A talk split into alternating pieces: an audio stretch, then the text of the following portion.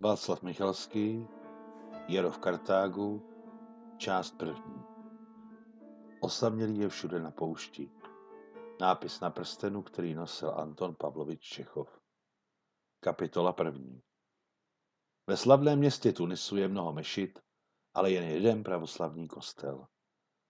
Za toho znají všichni turisté. Němci, američané i rusové, kteří z milosti boží také začali v posledních desetiletích 20. století navštěvovat překrásné tuniské lázně.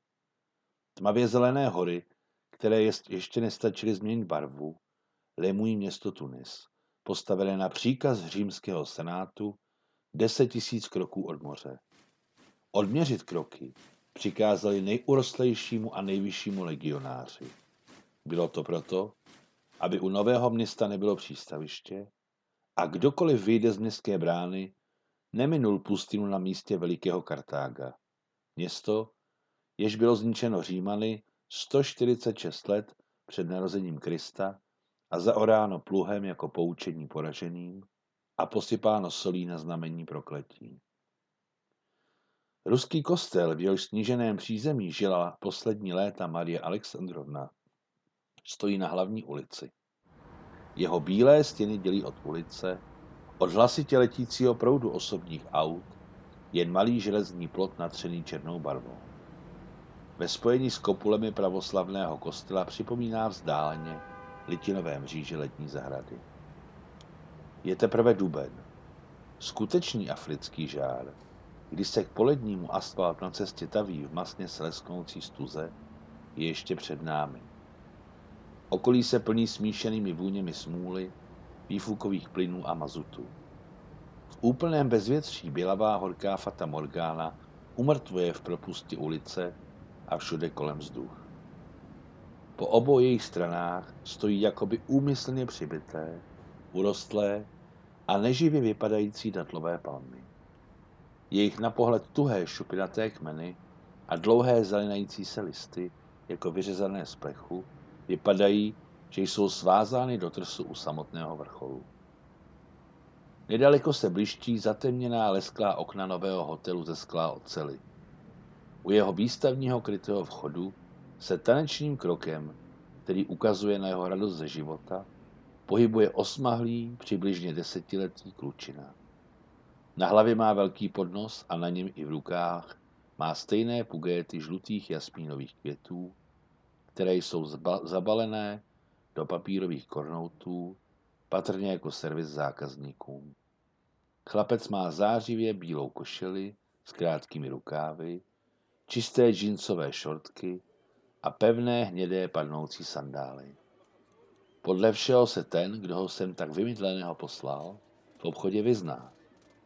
A pokud chlapec funguje samostatně a na všechno si přišel sám, jsou stále živé geny jeho velkých předků, Kartaginců, nejlepších obchodníků starověku.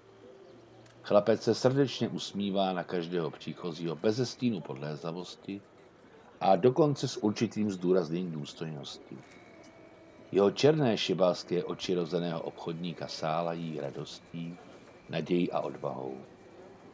Zřejmě díky tomu, že chlapec vypadal vesele, důstojně a odvážně, Mnozí turisté žijící v hotelu s radostí kupovali svým polovičkám pugéty na žloutých jasmínových květů, které byly pečlivě a krásně zabalené do zářivých různobarevných papírových kornoutů. Turisté sem jezdí posledních 10-15 let rádi. Především Němci. Na městském bazaru bývá slyšet ach so, danke, was kostet. Pobývají tedy jak francouzi, kteří ještě nedávno tomuto požehnanému místu vládli, tak i angličané. Je zde mnoho vdov s kamarádkami ze Spojených států amerických. Takové boží, téměř éterické pampelišky se stočenými vlasy fialové barvy. Spousta agresivně nejen snídaněmi ze švédských stolů, ale i informacemi o všech pamětihodnostech, nabízených plánovanými exkurzemi, všemi událostmi pro pobavení a veškerými procedurami, zkrátka vším, za co zaplatili, do mrtě.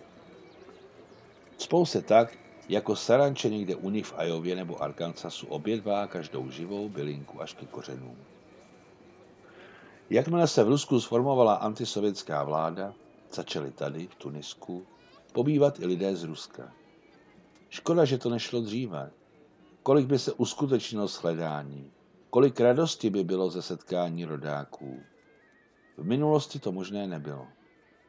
Jak na to téma říká milovnice pasiánců Marie Alexandrovna, tak se stalo, tak přišla karta. Naproti pravoslavnému kostelu na hlavní ulici je velký kruhový záhon, který objíždějí automobily. Uprostřed něj na slunci oslnivě září jezdecký památník.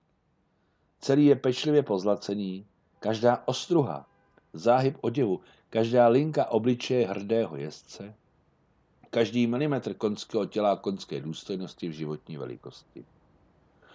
Na koni sedí zdejší dlouholetý prezident Burgiba, který vyzrál na francouze. Svou pozlacenou dlaní kine směrem k městskému bazaru. Jak žertují starší ruští turisté, ukazuje, jdete správnou cestou, soudruzi. Vedle boční uličce na bílém rozpáleném chodníku sedí žebrák, zakrytý od hlavy až k patě do modročerného pláště s kapucí. Celé jeho tělo je zahaleno tak těsně, že ven trčí jen ruka z prsty. Kůže na hřbetu dlaně má suchou, temnou jako kousek starého dřeva a zevnitř mírně narůžovělou, podobnou mořské mušli. Je mlčenlivý a nehybný jako socha. Je to strašidelné. Zkusíte mu nic nedat? A tak se mnozí bojí a dávají. Instinktivní strach pokazit si život funguje. Z hotelu se vyvalily loučky německých turistů a rozlehly se výkřiky. Vás kostet, vás kostet. Veselý čistoučký chlapec rychle vyprodal své žluté květiny a vystartoval k zaměstnavateli pro novou dávku zboží.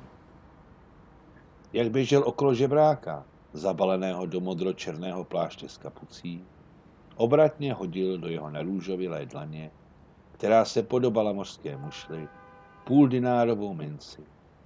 Malý Féničer neskrblil, věřil ve svou hvězdu.